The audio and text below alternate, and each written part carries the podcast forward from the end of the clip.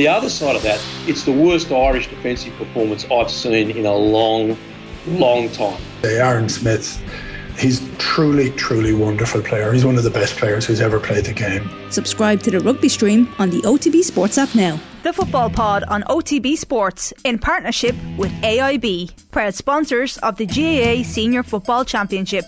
Check out hashtag the toughest for more. You're all very welcome along to yet another episode of the Football Pod. It's episode 26. James O'Donoghue and Paddy Andrews, are you both still friends after your experience in Croke Park yesterday? Just about. No, it was very amicable. I think this great game, but I think the better team did win. And it was nothing, there was no sour, there was no cynical play or nothing sour about the whole game. In fairness, just played in great spirit. And all the dubs were very were very amicable and very praising of Kerry, which was nice as well. I think deserved. Yeah, look, it was. I was there on Saturday as well, and to be fair, Saturday's game probably didn't. Uh, was one for the purists, but uh, the atmosphere around around the country, the atmosphere in the stadium was class from the Derry and Galway fans. But in Croke Park yesterday was for anyone who had the, the fortune of being there, whether you're whether you're a dub or you're from Kerry, it was an incredible day. Like the build up to it, the atmosphere around town, the weather helped, and just the anticipation of the game. You felt it was the two best teams in the country. Bit of a setback for the Dubs, obviously, before throwing. The kind of worst fears were were confirmed with Con O'Callaghan wasn't playing, but that didn't detract from from what was an incredible occasion and what a finale. There's been some classics. Myself and Jimmy have been fortunate to be involved in a few over the last decade against each other. Um, I don't think quality wise, maybe it was at that level, but in terms of just drama and intensity and edge of your seat stuff. I mean, the entire stadium was rocking at different times. Um, it was a roller coaster of a game, but uh, look, I agree with James. You have to hold your hand up and say over the course of the entire game, Dublin had chances to win it, but I think the better team prevailed on the day, despite some very ropey uh, patches down down the finish. But but James is right. He can. We're you're very privileged ourselves have played in this fixture in this game, and Dublin and Kerry is a, is a special special occasion and not just I think in Irish sport. Uh, and you could see that again yesterday. Whoever came out on top, there's just total respect, and I think the players all understand that this is bigger than any one team or any player. It's there's some legends in history that's gone before, and that, that's just the latest chapter in it, and they'll be back again. There's no doubt about it. Um, but it was Kerry's day yesterday, and it was deserved. To be fair, you know, it, it's actually mad this sounds ridiculous, but I actually didn't realize almost how big Kerry Dublin was when you're playing. Do you know, like when you're playing, you're so sheltered from. You're trying to stay away from it, yeah. Stay away from all the build up. You don't yeah. read the paper. You don't talk to anyone. It's like stay out of my ear, just because we used to say any sort of talk before the game just softens your mind. So it was like just don't talk about it, and people knew that. And then when you're part of all the build up, it's like this thing is absolutely massive. You know, it's incredible. like and the noise changed yesterday when when all the dubs got in, and it just went from it went from kind of calm, calm, calm, and then before you knew it, the place was electric. Like the noise inside there was insane. It was just classic. I think Kerry only brought not only, but say if there was seventy two or three there, I think was there. Yeah, there's probably fifty thousand dubs. I agree. Yeah. Twenty two thousand Kerry, and in fairness to the Kerry crowd, they made their they made their voices heard. I thought they were brilliant yesterday. Like when Seanie rattled that free over, the cheer was like it was like D- Dublin scored. You know, it was a nice low the, cheer. It was just savage. It's great to be part. The cacophony of noises, though, while Seanie O'Shea was taking that free, was just absolutely magic. There's the booing and the jeering and the anticipation, and then as he strikes it, there's this lull when you watch it back. There's that intake of breath where everyone's wondering because he puts the bloody ball 14 yeah. yards beyond the, the, the second he hits it, oh. I knew we were under pressure. Like I was hoping, I wasn't saying anything. I heard, I heard through the grapevine that Paddy Andrews was happy enough that Sean O'Shea had put the ball in the deck. Was he did? He goes, leave him kick that. Oh, leave 100%. him kick that. I, I admit that. I was thinking, not with in the conditions, the time of the game. He's nearly 60 meters out. and I'm just thinking that he's not kicking that. But there's the little bit you're going, he might. But the second I was hoping literally he duffs it and it gets like 10 yards off the ground and that's it. But the second he strikes and you see it take off, I was like, oh shit. Mm. And then you you're just waiting on you, you judge by the hill because we're kind of we weren't behind it. You're kind of seeing it side on, so you, you don't know for certain. But you're looking at the hill because if it's going wide, the hill is going electric, and Yeah. there's not a peep out of him, and you just know he's absolutely black spot that like, and that was it. It was like I think it was six minutes or five minutes was added, and he took it into 76. You knew that was it. That that was the there wasn't going to be another play. Like talk like 12 years earlier, it was the exact same, the same end, and it was and it was our side, and it started off an incredible decade for for our side and for our supporters and everyone involved in, in, in Dublin GAA. And you just get the sense that that, that kick yesterday could have the symmetry is incredible. like you do sense that that could be the straw that broke the camel's back and the dam has burst. They still have to beat Galway, which which we'll touch on tonight and, and on Thursday at the live show. More importantly, but but it was it was just a, a seismic game for Kerry in the development of that team. And that moment, look, we'll see that kick for fifty years. If if they get the job done. I think even even if they didn't, even if they didn't, that was just an incredible moment. Uh, I get what you're saying.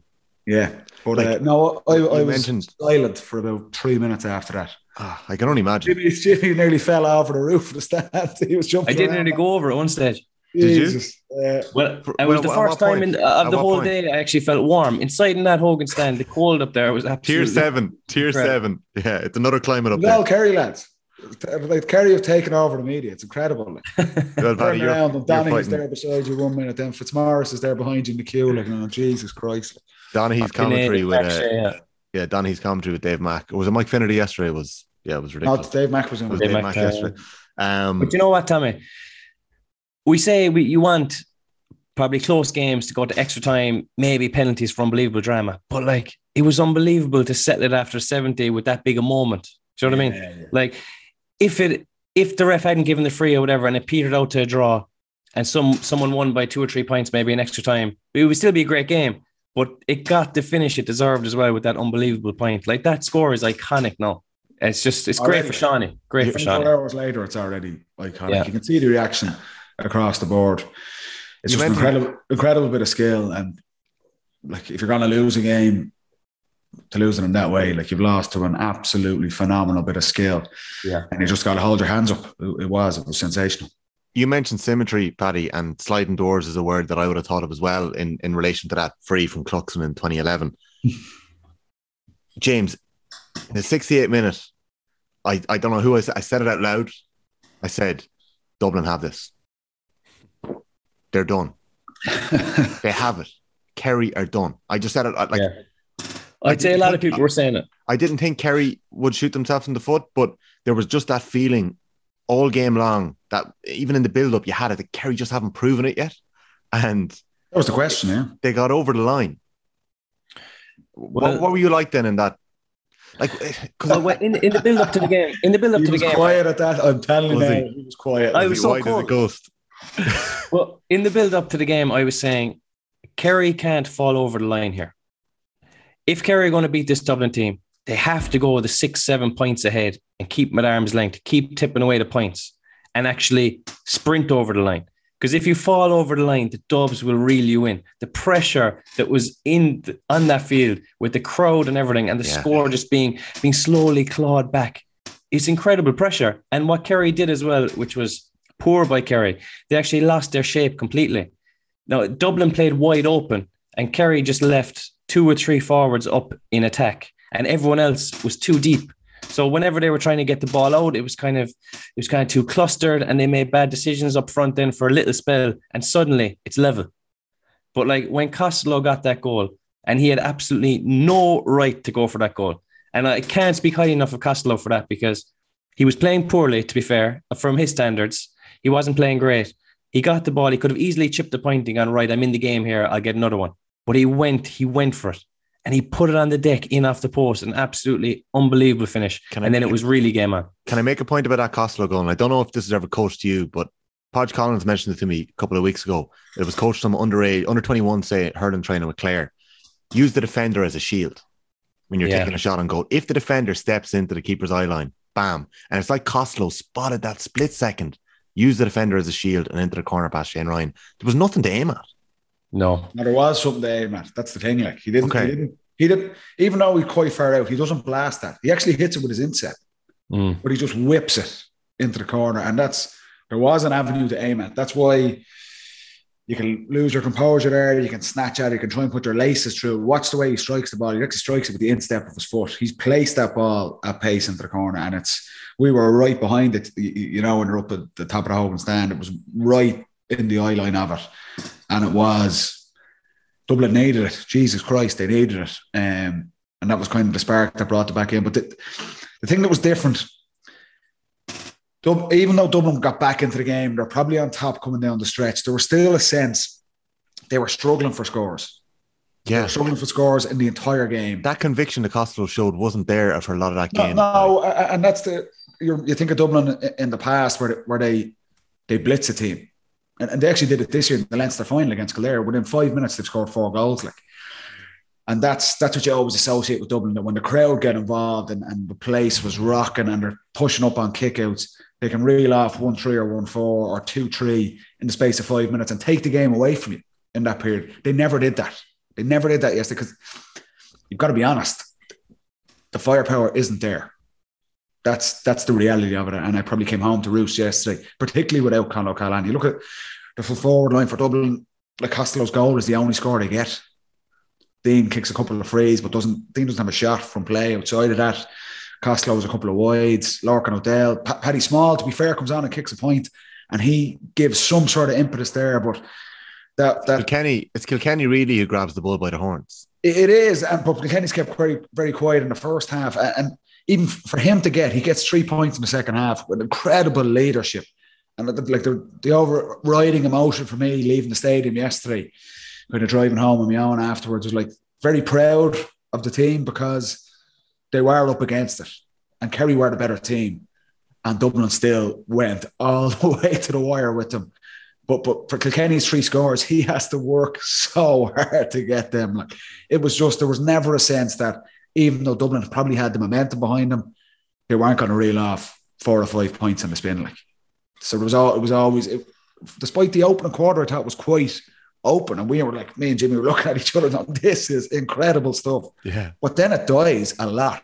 Like it's quite low scoring. When the black card, it's when the black card kicks in. Yeah. It's like the game completely dies. And I know there's a there's a level of that right where Dublin managed that black card incredibly with the game's management there. Dublin game only scored a point in the second quarter, That was it. And and they are. Kerry, Kerry looked Looks like they're they- hanging on. They are hanging on. If Sean O'Shea scores that penalty and it, Kerry goes seven clear, I honestly think like Dublin were hanging on as it was, five Yeah. points down at half time. If it goes to seven, like they got a little boost out of it. John Small comes back on and they save the penalty. There's a little bit of a row. That, that kind of gives Dublin a little bit of energy. lifts them, yeah. But but if that goes in and, and Kerry goes seven up, that it could have been messy. It, it was honestly going that way because Dublin were really, really struggling for it. But uh, But Dublin, Paddy, Dublin will be kicking themselves because if you think back to the first half, right, kicking into the hill, Fenton had a very bad wide, unlike him. Kilkenny had a very bad wide, unlike him. Costello, same. And they had one other poor one, I forget what it was. Howard. But like Howard Howard had a bad one outside the boot. Dublin Yeah, had eight wides yesterday. they had like th- Yeah. they were coming in against Kildare 90% conversion. And next thing they hit this kind of slump in front of the goal in the first half. 58 yesterday. But it's different pressure. Jim. Really, yeah. It would have really The but those shots weren't under that much pressure. That would have really dented Kerry's momentum if those sailed over. I, I couldn't, Paddy, and, I, I, and it was the same in the second half. David Clifford looked bemused once or twice when his when the shots he took went Big wide. winner, lads. If you haven't played in Croke Park, you definitely can't see it. When Explain, you're watching you could see it where I was sitting in the Hogan. It was like the lads. They Clifford was a miss in the first half, and he, he has two wides in the second half. Killian Spillane has one as well. well, what is it? it just, to describe that wind like it's like it's moving, is it? It's the only open part of the stadium, so the wind comes in there. Like we were in the stand at the top of the Hogan Stand, there's a wind coming in there. It was, despite the heat, it was a very windy day, and if there's any sort of breeze, it's going hill 16. And, I said this on air with Joe yesterday. Like it's funny hearing a Dublin player say this, but it, it's a. I didn't really enjoy shooting into hill 16. Really? The canal end is where if there's any wind, it's going down into the canal end. So it's an easier goal to shoot into. It's sheltered. Whereas bo- both teams struggled with it yesterday. Like Kerry couldn't really miss in the first half. I think Ga- Geaney has their only wide Yeah. with his left foot and probably kind of forced it because he, he was on the periphery of the game. Whereas in the second half, there was two or three in a row, particularly after the goal. Clifford has a, a brilliant flick up off Fitzsimons. You're thinking everything he touched was turning to gold. and that just trails wide, and the crowd get another roar. But it, it, it is, it's hard to if you haven't played there, and you definitely don't get the sense of the TV. But but it is tricky when there's any sort of breeze shooting until 16. You can see it again. That's what makes Sean O'Shea score all the more impressive. Like it's it's incredible. It was described in the in the Indo today as the greatest free of all time. Ooh, maybe, yeah. It's very soon. It's obviously recency bias. there. Yeah, it's it's hard to properly dissect that. Like free, like like like Reno Phillips. equalizer. Like did we say a couple of weeks Yeah. ago there was more pressure on that because it was a, an equalizer? Uh, Personally, I think there's actually it's not like a normal. It wasn't a shot to nothing for Sean O'Shea. I actually think his team had crumbled around him for ten minutes. The Dubs were at them. They were at the It's, it's funny. I actually thought Dublin needed to win it in normal time. Did you? When Kilkenny gets the, uh, Dean Rock taps over the score, and this is the disappointing thing. And, and I don't know if many people spoke about it yet, but without a doubt, Dublin are going to focus on this when they review this game. Paddy Small gets a brilliant mark, and it's it's 73 on the clock, hmm and it's turned. I don't know who says something to the ref, and it's brought in, and, and Dean Rock taps it over. But Very quickly. It's a set. That's a set play for, from a dead ball. Dublin push up on the kick out, and they've time to get set. It's not like it's a helter skelter and they've scored from play and everyone's all over the place. It's it's a free, so they've pushed up, and I'm thinking, like, turn this, win this kick out, win this kick. Shane Ryan is under pressure, and Dublin they get it off, and that, this Brian happens. Or, Brian Begley wins it. Begley- so hard for that. yeah, He, he this happens two or three times so hard for him. in that last quarter, and I'm thinking a massive thing, and Dublin have focused on this for years. When the shit hits the fan and you're pushing up on a kick out, at that stage of a game, you, your man just cannot get the ball. Whatever you have to do, your man doesn't get it. It didn't feel like the 17 kick out against Mayo. Costello, Costello kind of loses a man. I think Scully loses one on the play before that as well. And it's just a pressure release for the opposition. If you're all over the man and you get a turnover there, I mean, the stadium will, the fans will nearly score the point for you. it's that much momentum. And that's one he went long before. And Kerry get the score out of it. I Yeah, thought that one- was the chance. The one he went long before was the one that James McCarthy broke back. Yeah. And everyone was like, oh my God, James McCarthy. I was like, the whole stadium was like lifted. It's so incredible. if Shane Ryan had to go long again, and one of the big boys from Dublin won it like a Fenton Kilkenny or Imagine a McCarthy, clean catch from Fenton or something. Oh. Root for the It was quaff. unbelievable. So to let Kerry off with a short kick out was criminal, like, but it was unbelievable for Brian Begley to show the bravery to make those five or six runs when you're tired. And it, I think the last ball he got, it kind of bounced very low. You have to, you have to make a I nice. were going to get it. I thought we were going to get a hand on it. Yeah. Yeah. So, not in fairness, all credit to Brian there, but yeah, criminal by Dublin to let the short kick out go off. But, but lads, I remember f- f- from our, the on playing days, like the focus we put on that, like the energy we got, and we knew just the stadium would react to it. We'd react to it. If we win a kick out, particularly at that stage of the game, it's like this is on. Got like killed them here. Like that. That was the mentality. And you could see, see if you look back at any of our games, if we win that kick out, win a steal, it's like the, everyone is just sprinting forward. And that's Dublin would have focused on that, I know for a fact. And But such a big Yeah. play. And, but the big thing from a from a free kick where you've time to get everyone up the pitch and get into position and they get it off and you just think, oh, I thought that was their best chance to win it. I actually wouldn't Like- have fancied Dublin in, extra time. But like looking at that kick out, because it did strike me that Rock took it very quickly. And when he took it that fast, I was like, okay, Dubs are going to kill them here. And Comerford is is way out of his goal. He's covering space. on the halfway line. Yeah. Com- Comerford's doing his job, but it's it's nearly like for the first time in however many years, it just didn't click with everyone at the same time to do it. If one if one lad loses it, that's it. Yeah, That's okay. that's that's what happens.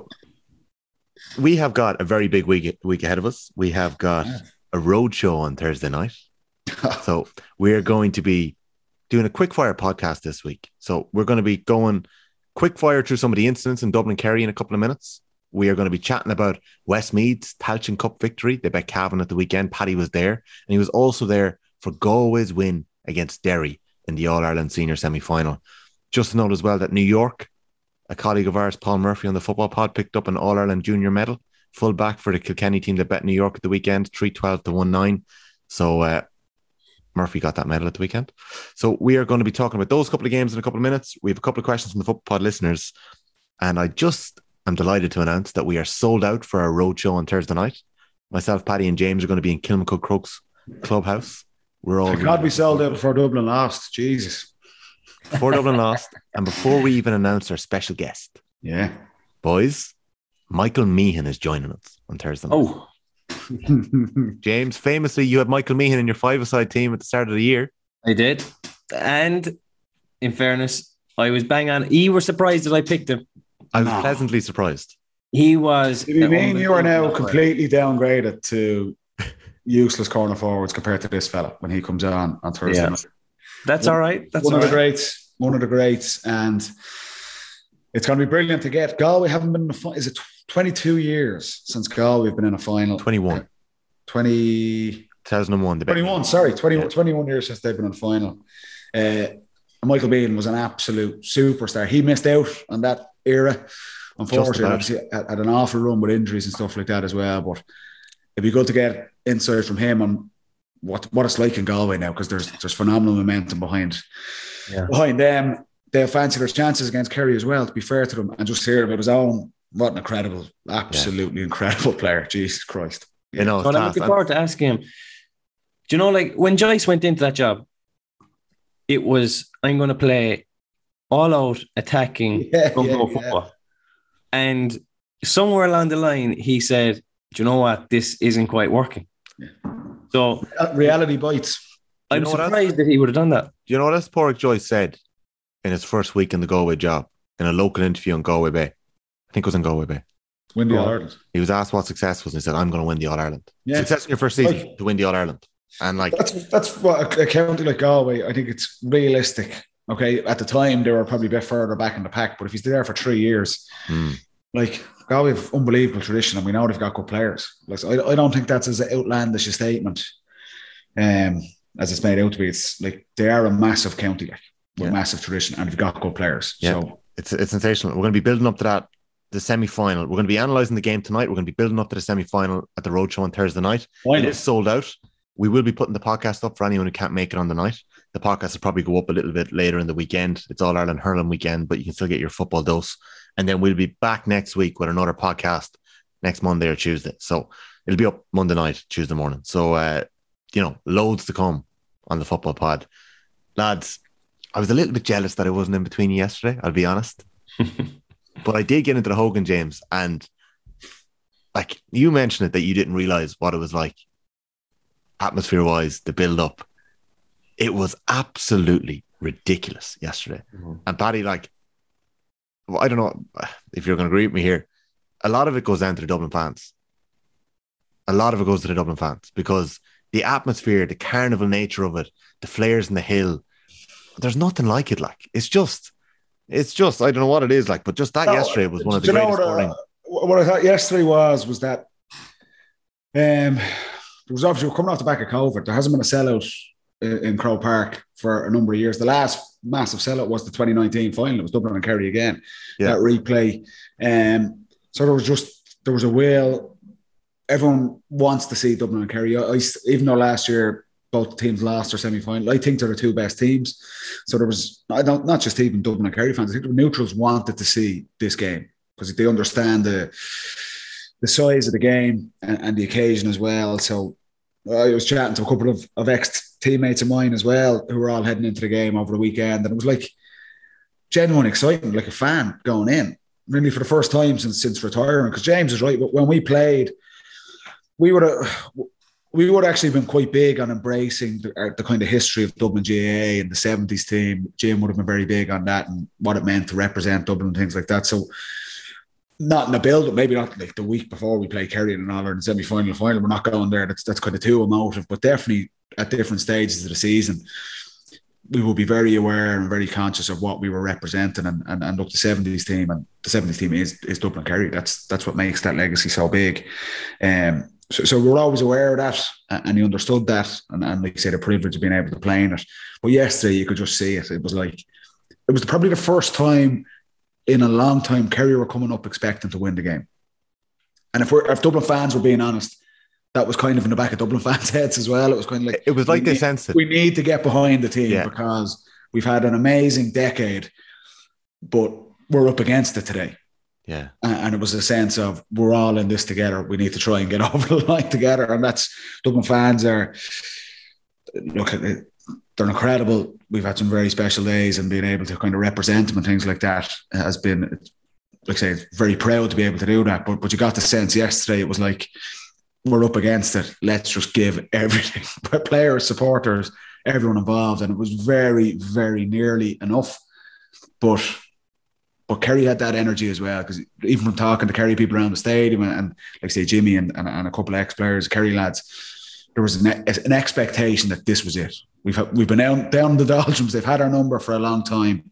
Today is the day to put it right, and th- that was just a mix of both supporters coming in with that. And Yeah. you're right, the energy in there. It was, it was savage being in the middle of it because, like, yeah, even like the penalty miss and the way the Dublin fans celebrated it, you know, and I have like, no I'm sure voice. did, I have no voice. Are you allowed celebrating the press box? James. No, I don't know, but that just coming to that, right? You had, I wanted to pick you up on like two or three things at the very start, and I'm not going to go back to them now. I thought you were, for anyone watching the pod, James is very humble at the start of the podcast here. Ke- James is wearing his Kerry top at the minute. He's wearing a full kit. In He's the wearing press his full box. Kerry top. Let's see it. He had a pair of boots on him yesterday. There it is. But You weren't wearing your Kerry top in the press box, were you? no, I wasn't. But I didn't know video, the etiquette. Ashling caught the video of Sean O'Shea's free and spun to you celebrating with poor Paddy's face looking on. and it just, it's just one I didn't those move moments. for about a minute after it. But it, it, you don't know with a game like that, it could go either way. It could go like that ball, the Paul Murphy kicked to Clifford last play Yeah. could have been spilled and could have gone down the other side of the field and could have been over the bar in a second. Davy Byrne was No. so unlucky there. Was it Davy Byrne up? Yeah, up up Clifford's arse. Like I he- thought it was a cl- clear foul. Watching the replay, he was very unlucky. it was unlucky. But you know what I was thinking, and myself and Paddy spoke about this after. Uh, like the ref was was comfortable giving that free Yeah, because of the distance it was from the goals. He's not thinking. Kerry here have Seanie Shea who's going to have a go at this. He's thinking, I'll leave this attack play out for a little bit and possibly blow it up. I, I And- guarantee you, if that is in the D, he would not have given that free. Yeah, I, I, He th- knows I he's deciding the game. He's deciding the game with it, and he thinks he's off the hook because it's so far. I'm telling you, if that's in the D and the clock is in the red, we're in injury time of injury time, he would not have given that free. I'm Yeah, telling I- no chance. It was a soft free, but He does It have a hand. In the, he does have a hand in the back, but I think if he no, no, knocks the ball, it I agree with you, Tommy. Yeah. In real time, I was going, "Hmm, that is a free. yeah, But he's unlucky though. The psychology of a referee, Yeah. they don't want to decide the game in the, the last. He knows there's no time left. Yeah, And if that's inside, they will give you leeway. They'll give you leeway. But Clifford does very well because he gets his body in between Davy Byrne and the ball. And just like the Cooper 29, 2019 incident, do you remember he just gets his body in the way Yes. and makes Cooper foul him? yeah. Like it's an unbelievably So good forward His play. strength- His Yeah, strength but is it's so clever. Yeah, it's just excellent forward play. Shield the ball, win it if you can. If not, you'll get your free. Yeah, yeah. But just to go So- back onto the onto the the atmosphere and everything last night, like Yeah. seventy odd thousand people turned up to that game knowing that there was going to be a game of football played. Like it was going to be kicking, it was going to be running, it was going to be scoring. It wasn't going to be fifteen behind the ball on either side and kind of a snooze fest. Like you know, going into Kerry Dublin, they are going to go at it the way it should be going at. So. Like that, that kind of though. builds the Both- intensity as well. Both were defensive at times. They were defensive, but when they're breaking, the ball's being kicked. Yeah, Like both sides want to kick it. Paddy always says about Fenton. Fenton gets it. As soon as he turns, his eyes are up in the top of his head to look for someone like Con O'Callaghan or Rock or Costello. Like he wants to move the ball with the foot and he's willing to risk it. Mm. Same with Kerry, like they were kicking the ball down the line. And if if you're actually preparing for, say, a Kerry Dublin game, I think the best training you can actually do is play like 13 asides because mm. there's there's space everywhere. You have to kick the ball. You have to use your legs to run into the space, get off full of shoulders. That's the way it is in the game. It's not a really clustered match, Kerry Dublin. There's actually spaces Never. to play. Never is. yeah. Like, but you have to be brave kicking and running. Whereas in the games against maybe a Derry or a Donegal style uh, game, there's a lot of hand passing. It's very intricate because there's no space at all, and it's a lot of quick hands. It's a completely different game, Yeah. and that you have to prepare so differently. That's why Kerry need to be very careful against Galway. Obviously, Kerry are going to be favourites. If Kerry don't win this game, they will be they will be incredibly disappointed because it's set up for them. To be fair, but It's- this change in style is a big, big change. massive. And we're going to come to that a little later today and on Thursday night in the football pod. This is episode 26 of the football pod of season two of the football pod with Paddy Andrews and James Donoghue. It is brought to you with thanks to AIB, proud sponsors of the Senior Football Championship. Check out hashtag the toughest for more. Tailteann Cup final result this weekend Westmeath 214, Cavan 113. Paddy Andrews was there. Also there for Derry 1 6, Galway 2 8. And as we've mentioned already, Kilkenny won the junior final 3 12 to 1 9. And Kerry bet the Dubs in the All Ireland semi final for the first time since 2009, 113 to 112, with a last minute Sean O'Shea free. What we're going to do, lads, is we're going to come back with some quick fire questions on the Kerry Dublin match, mm. park that after 10 minutes, move on to Galway Derry and on to Westmeath Cavan before we park it there and we leave it for Thursday night. We are sold out Thursday night, but I managed to get my hands on two pairs of tickets Ooh. that we're going to give away to some loyal Football Pod listeners over the next couple of days. So probably on Twitter or Instagram. So stay peeled to our social media pages at Football Pod underscore GAA, and I'll let you know how you can win them if you haven't got them already. We'll be back right after this. Very welcome back to episode 26 of the Football Pod with Paddy Andrews and James O'Donoghue. We are getting stuck in to the aftermath of Dublin Kerry.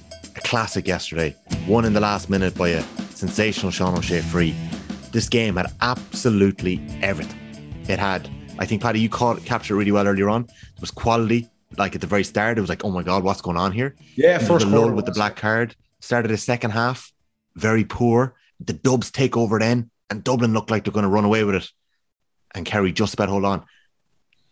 But when I looked down and I saw Paudie Clifford win a man of the match, I was like, really? I watched the match back last night, lads.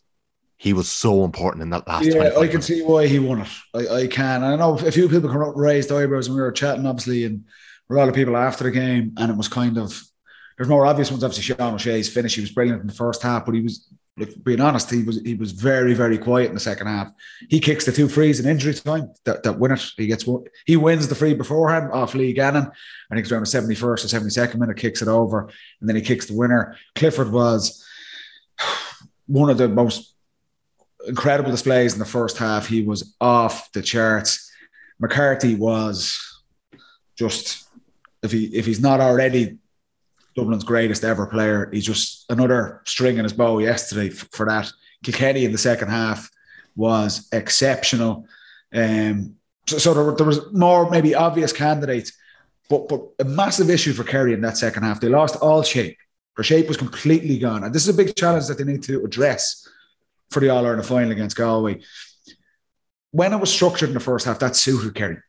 They had Clifford, Sean O'Shea inside, the Paudie Clifford kind of roaming around. Geaney was playing off them, and they Jack Barry, O'Connor, and Moran at midfield, and they could launch balls in. It was just very nearly like training ground stuff. The second second half of it, and it wasn't anything. Dublin didn't get back into the game by any tactical revolution, or I wouldn't say Sean O'Shea or David Clifford were quieter in the second half because their men completely got the better of them. The ball just didn't go up. All their structure was gone because Dublin basically turned around and said, if we don't just go and attack from everywhere, this game is gone. So the structure in the game, it just turned to complete chaos. And it reminded me, I said it uh, to, to James yesterday, it reminded of when we used to play Mayo. And we always felt that if this is controlled, we have better players than them. We'll, we'll win this game comfortably. But Mayo never let that happen. They just went from everywhere Mayhem. complete cause anarchy because it suited them and it just pulled. We, I remember so many times reviewing games against Mayo, and like our whole full forward line is gasping for air in our half back line because we just run three or four lengths of the pitch. And we're going, how does this keep happening to us? But you can't let the guys go. You can't let Higgins or Keegan or any of these guys go. And the same with Kerry yesterday. They couldn't turn around and say, oh, we'll just let John Small or James McCarthy or Lee Gannon go forward. So, and, and Galway are going to try and prey on that as well. Take Kerry out of that structure. So, so that's what happened in the second half. Dublin just threw caution to the wind, and, and that that got them back into the game. The issue with Dublin was, as you touched on earlier, even though they had momentum, they don't have the firepower of previous years, and that's like, we could be really, really simplistic with this, and we probably were last week, but it was general consensus across the board. If Con doesn't play, Dublin are a completely different team, and that's it's the same with Clifford. If Clifford doesn't play with Kerry, there's just an X factor there, a, a, a figurehead in their attack that's not there, and it just blunts everything else. And Dublin missed that. It was magnified times a hundred yesterday. That even when they were on top, they could not get the ball inside. It They was yeah. they, they could not get the ball inside, and that's a credit to Kerry's defensive structure. Jason Foley gets the better of Dean Rock. Thomas Fulham gets the better of of Cormac Costello. So there, there wasn't an option in there. And, and I said it yesterday. Kilkenny gets the ball. Fenton gets the ball. I know them. I've played with them for 10 years. They the first thing they're looking to do is they're scanning out to in. What's the longest pass I can give here? That's not on. Mm, okay, what's the next one? That's not on either. Now I've got to give a hand pass.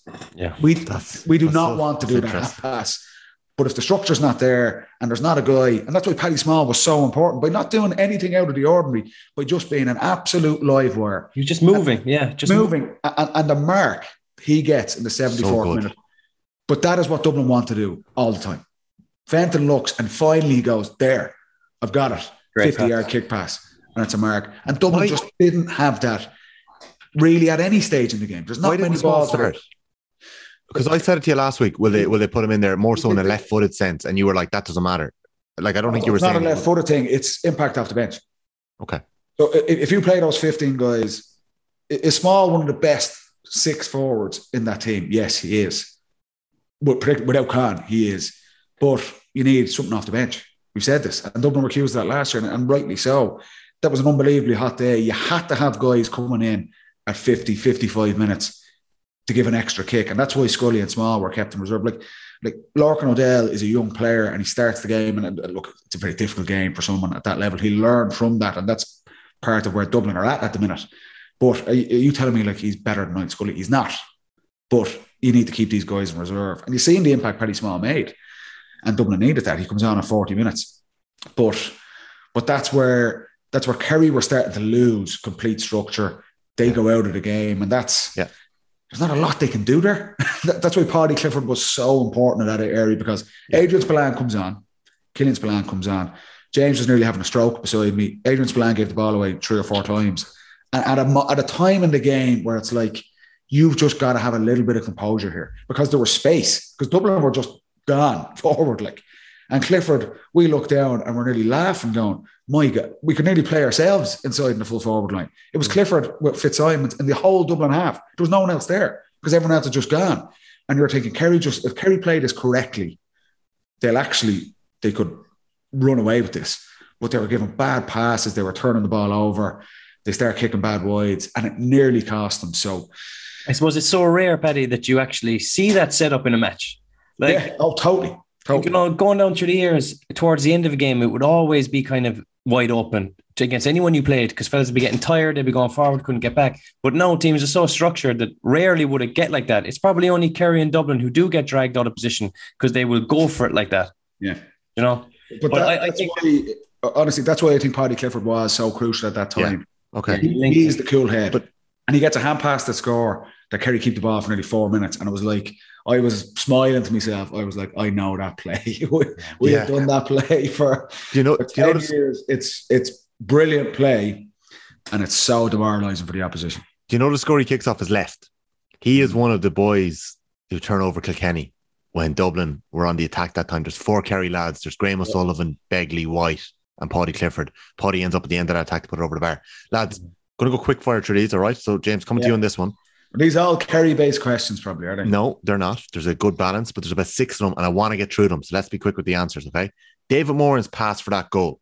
Very similar to the arc of the ball that was sent into Kieran Donaghy, maybe a little bit further back, a little bit further out. Geaney, I think, gets touching it, leads to the Yeah. goal.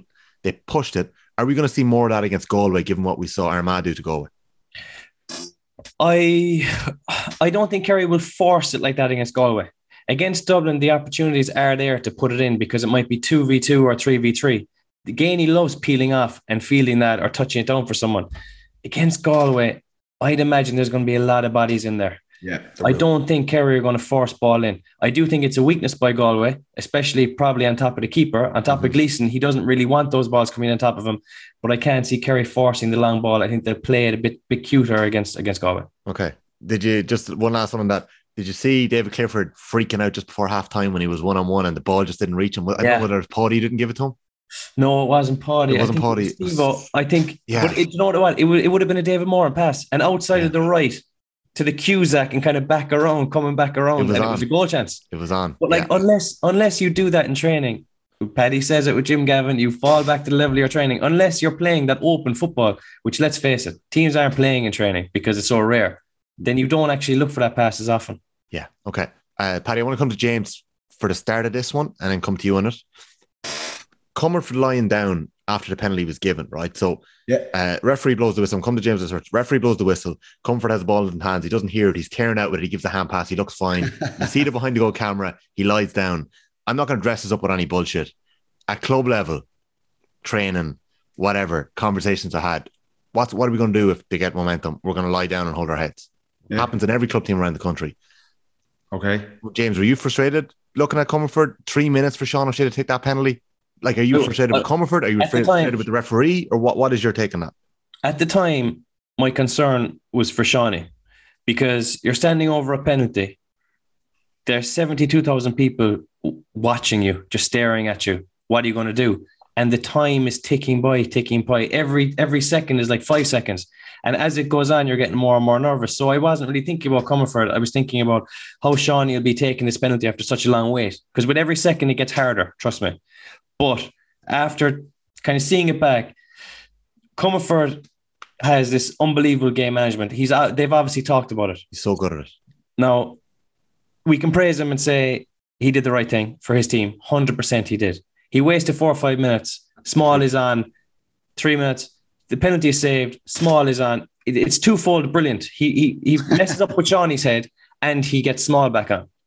So in What's that case, here, lads? in that case, it was brilliant. But there has to be going forward some sort of a stop on that clock if a fella's out with a black hair. The left, the only way around this, and we actually praised one of the. If you listen back a couple of weeks back when Tyrone lost to Armagh, the qualifiers, one of the only things they did well in that entire game was they managed the black card. We're We minor. Galway too. We praise Galway in a game as well. That's like what? What? Of course that happens. What you expect them to do? You want to jump up and let Kerry have as much time with the ball when they're down to fourteen men? Like, like honestly, like piss off. Like what? What are people? No, but it should be taken out. It should be taken out. Oh, the, re- the referee, And- is, the player, if he's sin binned, is out for 10 minutes of play. Not when the clock is stopped, Yes. the sin bin is stopped. Simple. That's That the rule. That's what the do rule they in women's expect? football. That's rule women's football. And it's twice, so easy to, to remedy. Like, of course, teams, if you say 10 minutes of play, like the ball, even if there's no you know, gamesmanship or whatever you want to call it, the, the ball's probably only going to be in play for four or five minutes. So half the time is gone anyway. If you really want to punish a guy for giving a black card and be serious about defense, he's out for 10 minutes of game time, which might be you can waste as much time as you want, but he might end up missing 25 minutes in the match. But until that happens, every single team is going to do that. You don't win the All Ireland by being nice, simple. So no problem. And I'd say this if it was Shane Ryan down the other end, I'd be saying the exact same thing. Like, But I don't Yeah. think anyone, nobody's criticizing Comerford. If anything, people are saying Comerford was so clever there. Yeah. But Yeah. it does, it does expose a bit of a flaw. In this. oh, totally. But we were saying it all year, lads. It's, yeah, it's, yeah, exactly. it's flawed, and GAA will fix it, which is good in a way that it usually takes a couple of these things for them to go, oh, okay, we've got that one wrong again. Here's a way we'll fix it. But Yeah. I, I think there should be a sin bin clock. If you're off, you miss 10 minutes of game time, not 10 minutes of just no. I think it's actually been agreed to go through twice at Congress and it's been blocked by some sort of weird delegation. In the, so whatever's going on there. Usual absolute bullshit. go. And these are Does the anything ever get through that same- Congress? These are the same fellas giving out about it now. Like, Yeah. Paddy, in real time, in real time, when Sean O'Shea pulls on the rebound, did you t- now you obviously had a very good angle above it. I thought he should have probably- went for it, yeah. 100%. No, no, not that, that he should have went for it. Did you think that he might have been gone? Do you think he might have No. got sent off? No. No chance. Okay. And I've seen people saying, There's a No. slow mo version of the replay where his left leg catches him in the head. People- the, ball is there. I actually, I was dreading it because Evan saves it, and then it kind of hits his knee or something, and it comes back out to Seanie Shane. I was like, oh, he's going to score the rebound. He's unbelievable. hundred percent entitled to go for that. One without a shadow of a doubt. There's, no, I don't think there's any foul play there. He's got to go for it. Evan is unbelievably brave to save it. He gets a bang in the head. I get that. I've had a bad bang in the head myself. I understand that. yeah. In that instance, um, no, he's got to go for the ball. Okay. Like, no, no issue with that. Quick fire. James, can you describe David Clifford's performance yesterday? First half, Mercurial.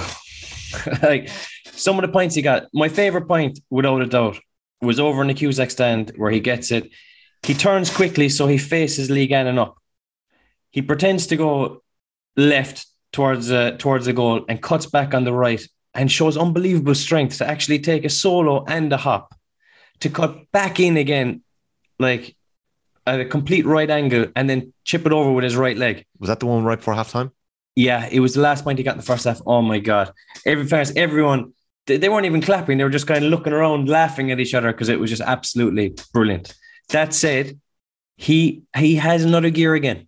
He has another gear, and this Galway final is going to be set up for him. He's been building nicely. He was good against Mayo, but we knew there was a kick in him. He was excellent against Dublin. There's another kick in him. I hope that Kerry can get him enough ball against Galway to to really see him get those get those unbelievable scores because some of them are just reckless. Paddy, James McCarthy, you mentioned earlier if he hasn't cemented his status as the greatest Dublin player of all time, He has, but he, he- you know, he's up there. You mentioned pride watching the manner in which Dublin clawed that game back yesterday and they came so yeah, it close. it. It, and it really, it really felt like that. Can you can you put into words what the hell McCarthy is to that team? I, I- look, I don't think it's just him. Um, but, but yesterday he was kind of nearly the standout guy. I'd have massive time for, for what Mick Fitzsimons did in the second half as well. He's he's 34 years of age. 12 years ago, or 11 years ago, he was marking Gooch in the 2011 final. So he's been the absolute man for over a decade, taking out the top guy and marking marking the cliff when he's in that form under space and you're 34 is not easy. But you get some unbelievable turnovers in the second half. When he's up against it, Clifford scores four or five points, and you're thinking, but just the mentality of him. Kilkenny as well, who's been well marshalled in the first half. Morley's all over him. Kerry have obviously targeted him as look as you'd expect. He's he's an absolute key player for Dublin, and that was my my big thing. Like Dublin, this is not this is not the best ever Dublin team. That's just the reality of it. And you've seen that over the last kind of 18 months. But nearly just, and like I said, without a massive tactical change, that game is gone from Dublin. Like they're being totally wiped at half time. They're thinking, you're fearing for it. And these guys just come out. Like James McCarthy has eight All Ireland medals. Fitzsimons has eight All Ireland medals. They were playing in that second half like they're going for their first. It was it was like I was shaking looking at the guys, and I'm fortunate enough to play with them for years and to be friends of mine. But they're still that makes it even more. Just so so proud of the guys. Like, um, and that's why it was heartbreaking. Like I, honestly, I was as gutted after that match as like we didn't lose many big games. We were fortunate, but like 2014 would be one of the biggest defeats I was ever part of. I'd say it was nearly as good as yesterday for those lads. Just looking at Macker and, and Fitzy and, and those boys there. Was it worse than last year against Mayo? Yeah, I think it was because there was a sense of nearly inevitability with that Mayo game. Dublin were just they were on fumes, like they were absolutely on fumes. That defeat and then how the spring went, and, and just being totally written off across the board. And look, there was question marks there. It was like, have the wheels completely come off this team? And it's easy for for Macker and these guys to say, look, we owe no one anything. We've done everything. We won everything in the game. Let's just ride off into the sunset. But they come back to the well yesterday. And I mean, that takes stones to do that. Like Yeah. when you know you're up against that. And that's why yesterday was like, uh, it was emotional. It was. It was good. Jimmy will tell you, he was looking at me, laughing at me. but for, I just couldn't praise them enough. Um, it was incredible to watch, yeah. James, last word on that Kerry performance yesterday. I didn't get the sense looking at you celebrating it that you weren't feeling like you sh- you should be you wanted to be down there. Like it was okay being there in the press box yesterday, was it? Or did you find it tough? No, I was fine. I've asked you Uh, this a couple of times now this year because I've been expecting you to break, but you haven't. Trying to do Thomas Niblock on it there and make him cry. Had a good chat with Tommy Niblock there on Saturday at the game. Actually, we're having a good laugh about. It. He's like, He didn't try and get you on the pod, no. He's like Oprah Winfrey. He is. He has just brings the guests in and they all start crying. He's unbelievable. I can't wait till he gets the wolf on. Yeah, oh, Jesus, two hour special. James, what did you feel looking at that the way they got over the line yesterday? Because you were you were such a part of that team up until last summer. I suppose no, like, similar to what Paddy's saying. Like I was just absolutely delighted for the boys because obviously there has been some horrible losses, like the, the Cork game when Mark Keane gets the goal. You got the Tyrone game after extra time. You know, we had a couple of close calls against Dublin. The 2019 draw was was a game we left after us. You know, so there have been those moments, but it was a coming of age game for the boys, and like Geaney has been soldiering on that team for so long. Stephen O'Brien, David Moran, like these fellas have been around forever and they're still at it and still performing at the top level. And I think that the final is going to suit those boys even more probably in that Dublin game. Really. Like the pace was incredible in that game.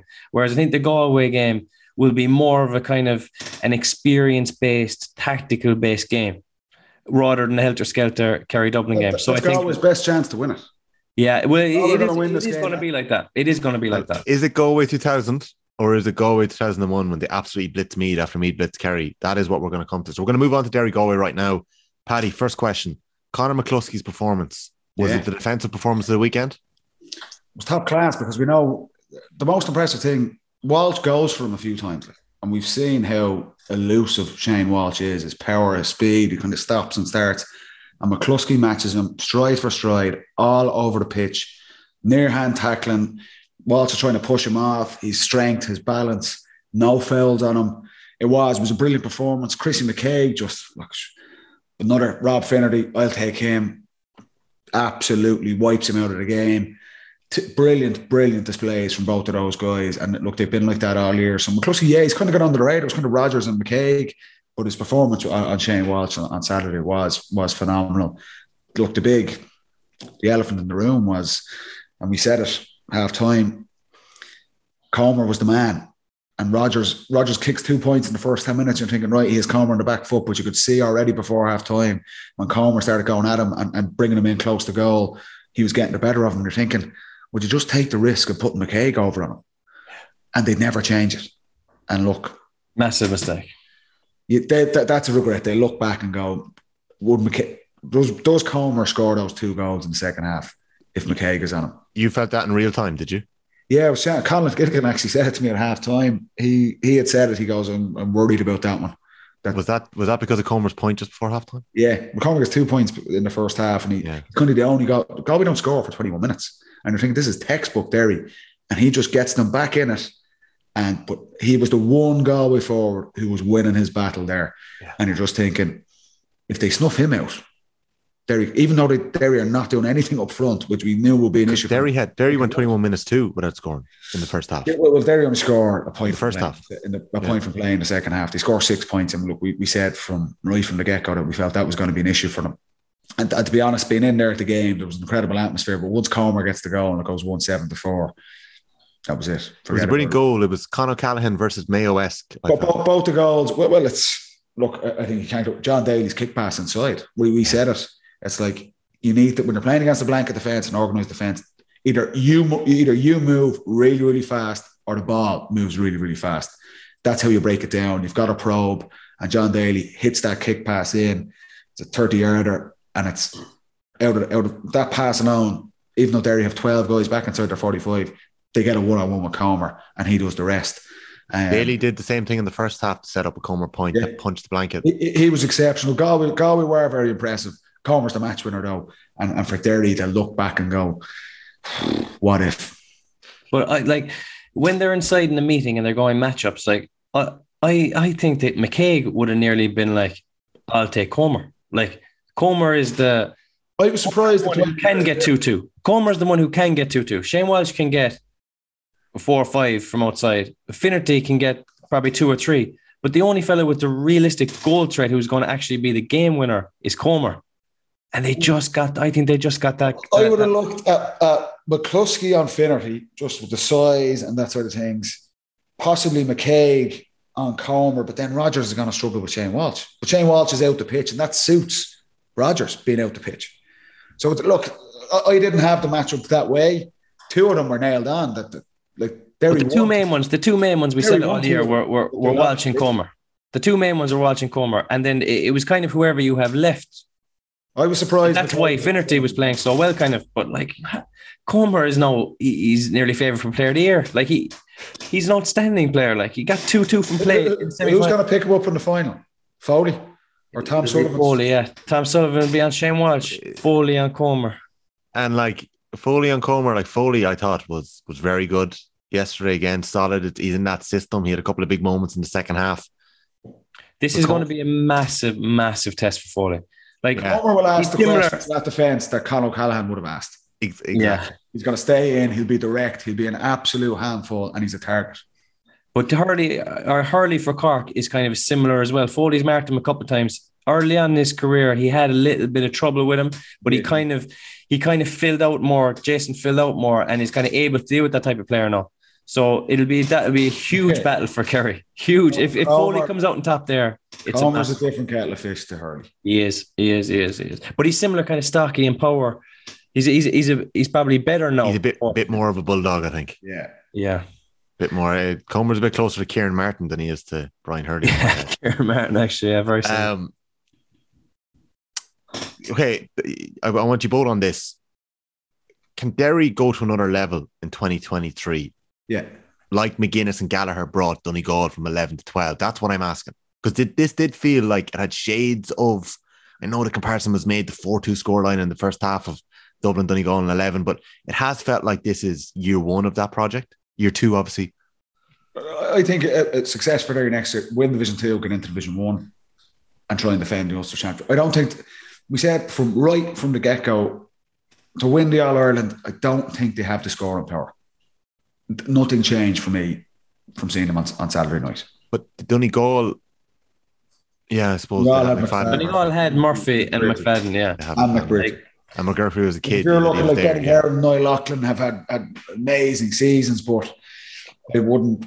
I, I don't think they're in that bracket yet. But look, look, this is time Derry to bring through younger guys as well. They've got what a phenomenal base they've gotten there. Yeah. The energy around that county, the crowd was incredible. They've got one of the best coaches in the game, and they got some outstanding players, and they've got some outstanding lessons over the last three months. How to win tight games. They'll improve from that. There's an energy. They will be mad for road. I'm telling you, they they're not going away. Okay, they'll be disappointed with the semi final, but they're going. We can't wait for the McKenna Cup in January. We can't wait to. They will target. We're going to blitz Division Two. We need to get into Division One. That's how we're going to improve as well. So, I think that I expect them to improve. Will they be back in an All Ireland semi final? I think other teams are going to improve as well, but It, it's it's so open again. you know, it- whatever it is, happens, but- class. But that, that's the exciting thing. We said from day one of this this season when we recorded the first pod that teams needed to stand up and, and, and challenge the old guard, challenge the likes of Mayo, challenge the likes of Dublin. Galway, Galway and Derry have done that. So will Derry get back? It, it will be an Ireland semi final next year. I don't know, but I think they'll improve as a team and they'll take some phenomenal lessons out of it. But the, the firepower issue, I, I've always said it. I don't think you can win the All Ireland playing that defensively. I agree. And whenever we mentioned on the pod, it was put to us that Derry scored 118, 116, 312, 513. But I think those questions were always still there. It's not the same. No. But you know what Derry do in fairness, and this has been their unbelievable tactic. When they're breaking out from defence, they stop and turn, Basketball. wait for everyone to get into their position. And Basketball. then they go like you're never going to score that much doing that. Like you get a bulk of scores by going as fast as you can and delivering the ball as quickly as you can and getting off the, the receiver. It's But so, if you're it's so every structured, like it's so structured, which is but that's why they've been so successful. That's why they won the say- Ulster. Yeah. It- it's See, like- there's nothing to, there's no lose your surprises structures at the defense. The defense know exactly what you're going to do after the first five or six attacks. You could 'Cause it's see never Galway. different. You you could see the Galway sweepers very quickly in the first half, maybe 15, 20 minutes in, the clue first, into what first happening. play, McHugh and Kieran Molloy drop in. You know, you know what they're doing. Like Yeah. that's that's the thing. It, it, it will get you to a point, but you're going. Derry were nowhere before this, so they've Yeah. they've jumped the gun so much. They've won the Ulster Championship, so, so they've been in all Ireland semi-finals. So that's phase one of this. The next Yeah. phase, uh, there needs to be some element of jeopardy or in their attack or kind of stardust or a bit of unknown because it, it, it's it's too structured an attack that you're not going to get over the biggest teams. Yeah. The- they've had some. Funny, the, the biggest risk they take in their play is insane. It's the goalkeeper. Mm. It's like it's quite structured. It's so controlled everywhere, and then they have a goalkeeper sprinting out the goal. In my opinion, they're nearly getting in the way of, of attacks. Like that was just that's an insane risk to take. It, it's just it kind of goes against everything else. And look, it just didn't. It didn't work on Saturday. Were always fearful of it, Yeah. and it was teetering on the edge. But, but there's yeah, there's been times where it's been and the word Joe Malloy is used a lot as innovation for the sake of innovation with keepers, right? There's times when they're in the way and there's times when it's worked really well. I don't agree with it. I definitely don't agree with it when it's actually a goalkeeper goal. Uh, Ethan Rafferty is a different proposition because he's actually a forward and he brings pace and he brings penetration to attack, Aggression, yeah. kick scores. Niall Morgan, to be fair as well, can kick scores. I don't like Beggan going up. I don't think Beggan offers absolutely anything to an attack.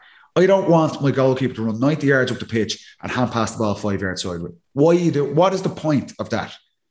And so many goalkeepers, it's like it's nearly the norm now. Oh, everyone's doing it. I'll go forward as well. Go forward if you are actually going to add positively to the attack. Do not come up the pitch like Odhrán Lynch the other day and my God, he like he was struggling to solo the ball. It, it was just hard in your mouth.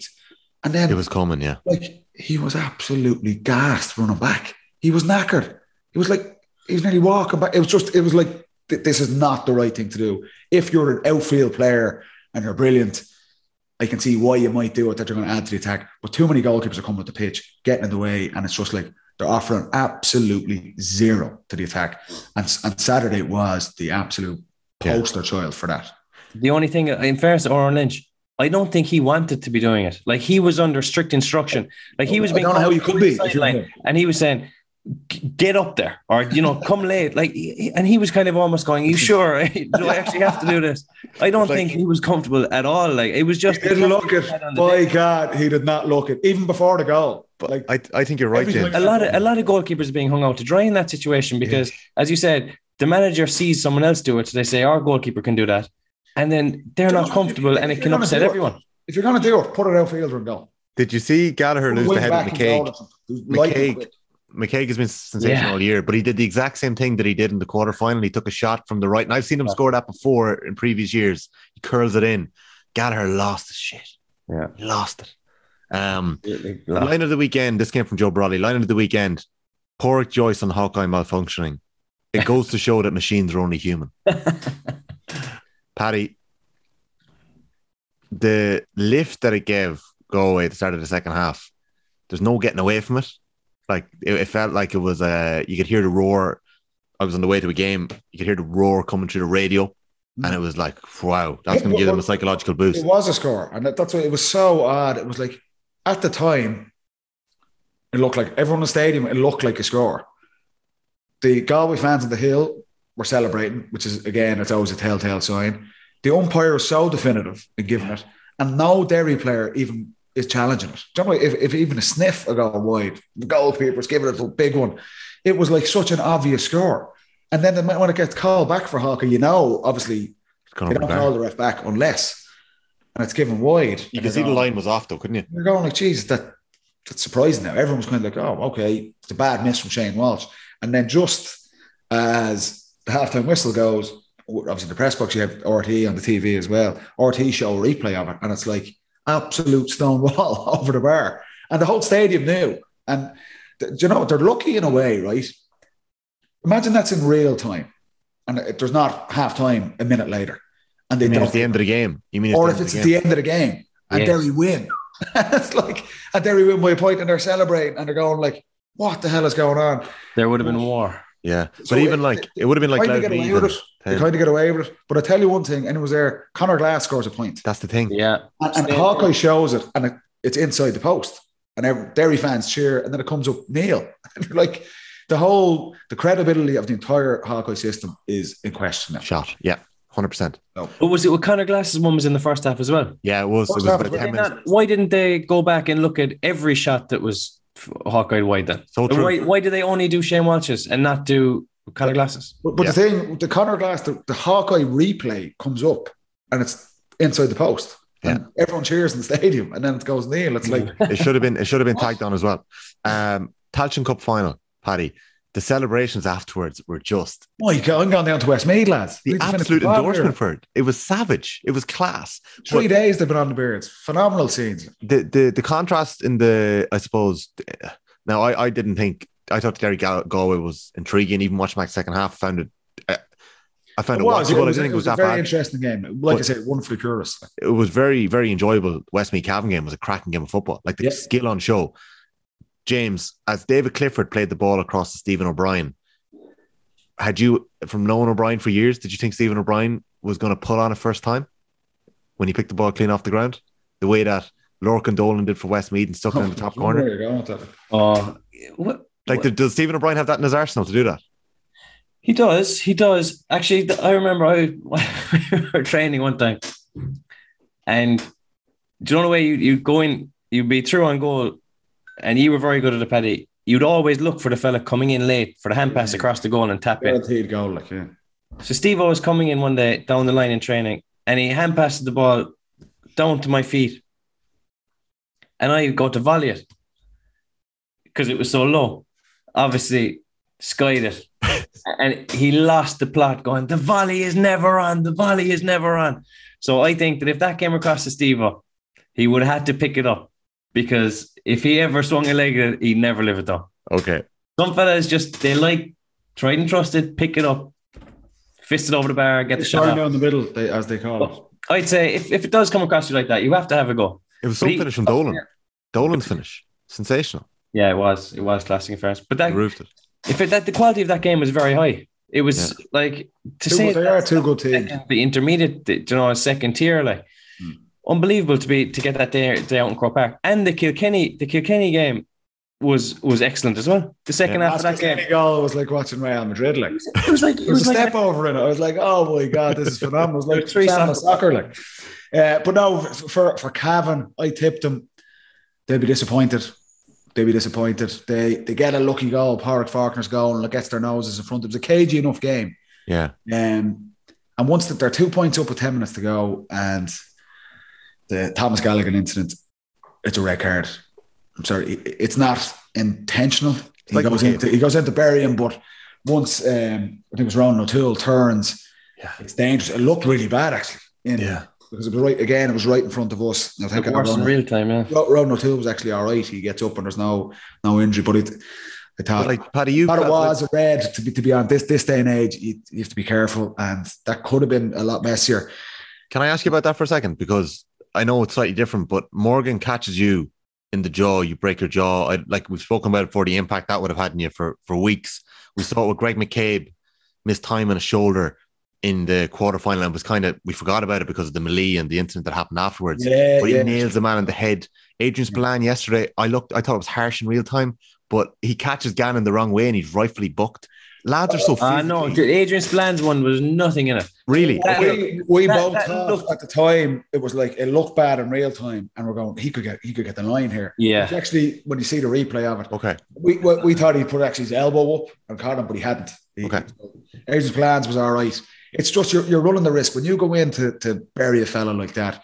And look, we, we like the physicality of Gaelic football. I get all that, but like sport is kind of moving on. We've seen it in rugby as well. You, you can do serious damage. We, have a big incident, obviously, with John Small and Owen McLaughlin last year's All in semi final. Guys can get a ser- These guys are big, bloody players.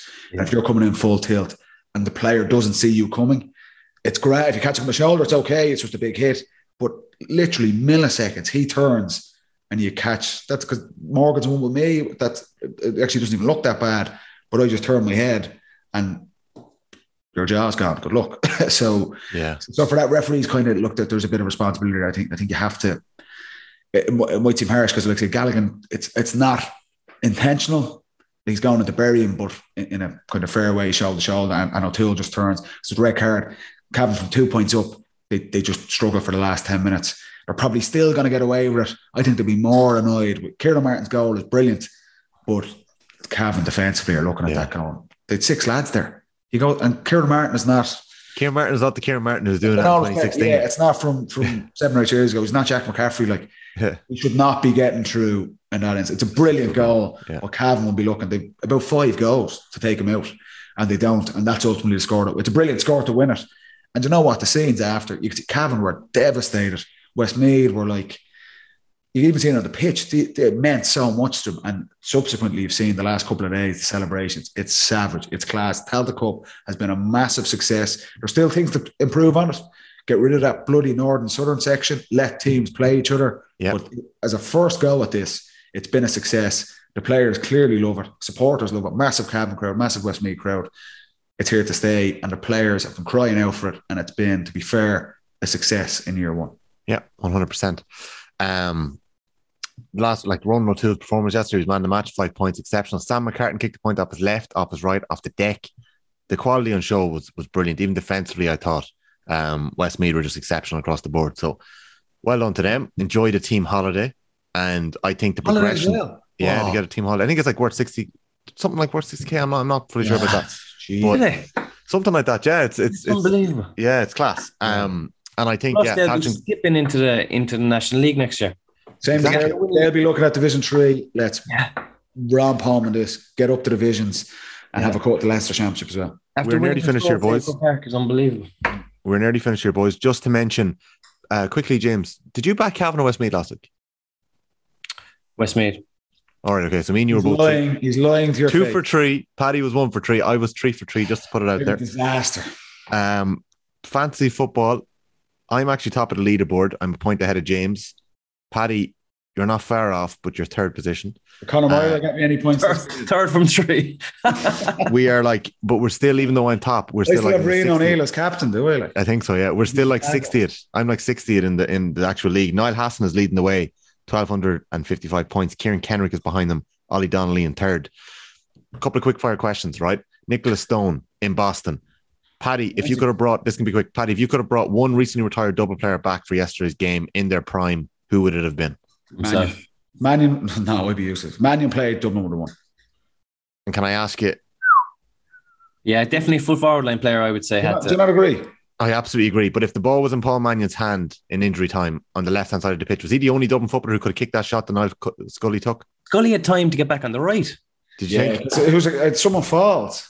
Who, who was it? They kind of goes to tackle him, he kind of slips, and he has more time. And he realizes for yesterday, Mannion I've seen ah. Mannion score that point. Nailed on. He tap it over it. Okay.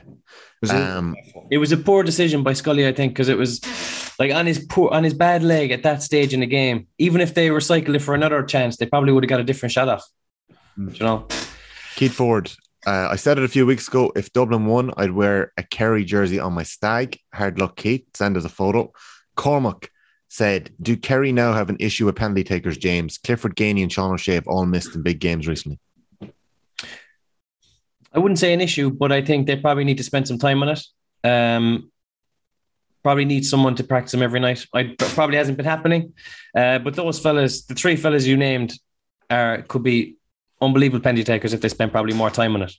So it, it's definitely not an issue. The ball strikers and Kerry are fine. It's just a matter of building up a bit of confidence by practicing. Keen Hoy wants to know, Paddy, is it important that Desi stays on to further develop this new blend of youth and experience? Desi will be staying on, yeah, 100%. And final question. Uh, Andy McEntee has just been confirmed as Antrim manager tonight. Are you surprised that he's got back in so quickly? Jesus. After doing a, a Sean Dyche. Oh no, who was it? Yeah. Out one day in the next. It's, Oh, your an man from Norwich, Dean Smith, went straight from Norwich. though. to Yeah, Villa, Villa didn't to he? Norwich. Or Norwich to Villa to Norwich, yeah. Uh, it's a good gig. Like in the beginning, he did a lot of good stuff with Antrim. There's a base there.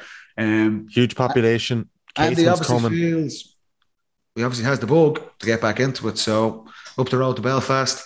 There you go. All the good appointment. It's a good appointment for Antrim, isn't it? Yeah, it is. They must have, they must have gone after him and shown sold him a, a project kind of thing. Do you know, Um, like this Mac- is where we're going. So that that's a good sign that they were able to to get someone of that caliber. They must have had to go on and convince him because McEntee said the week afterwards on OTBAM that he, he had no interest managing another county. So they must have they must have gone What's with a changed? good I saw, proposition. I saw him driving a Porsche. I'll put that to him. Um, he accepted the job from Dubai. lads, I'm uh, really looking forward to Thursday night in Kilmacud. Uh, we'll have a couple of hundred football pod, loyal football pod listeners there on the night. It's going to be top class. outsiders. Michael Yeah. Meehan's going to be there. Can't wait for it. I'm going to go off here and watch the game in the rain from 2008. James, you were actually there that day, weren't you? I was indeed. We'll talk about it on Thursday night, but it was unreal, unbelievable, wasn't it? It was. You didn't um, have a minor game that day, did you? We did. We played awfully in a minor game. Barry John Walsh got four, four, four, and then we got the bus up to up to Croke Park. It was an absolute washout, Unreal. but a savage day. the next day. Unbelievable football. Some unbelievable football to be played in that rain. Unreal. Yeah. No, unbelievable. Crazy. Go back and watch the full games on YouTube. So we'll be going through a bit of that on Football and Thursday night. Yeah, Michael. In Yeah. Kilmacud Crokes on Thursday night. Michael Meehan, legend. Looking forward to chatting to him. Yeah. So we're going to have a chat. Michael's going to come up for a chat, and then we're going to get stuck into a proper All Ireland final preview. It will be available in the Football Pod feed a little later in the week. If you're not there in the night, hard luck. But I am giving away two final pairs of tickets tonight. Keep an eye on the Football Pod Twitter and Instagram pages. We'll let you know then.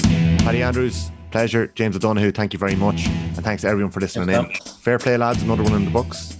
Up to Dubs. Talk soon.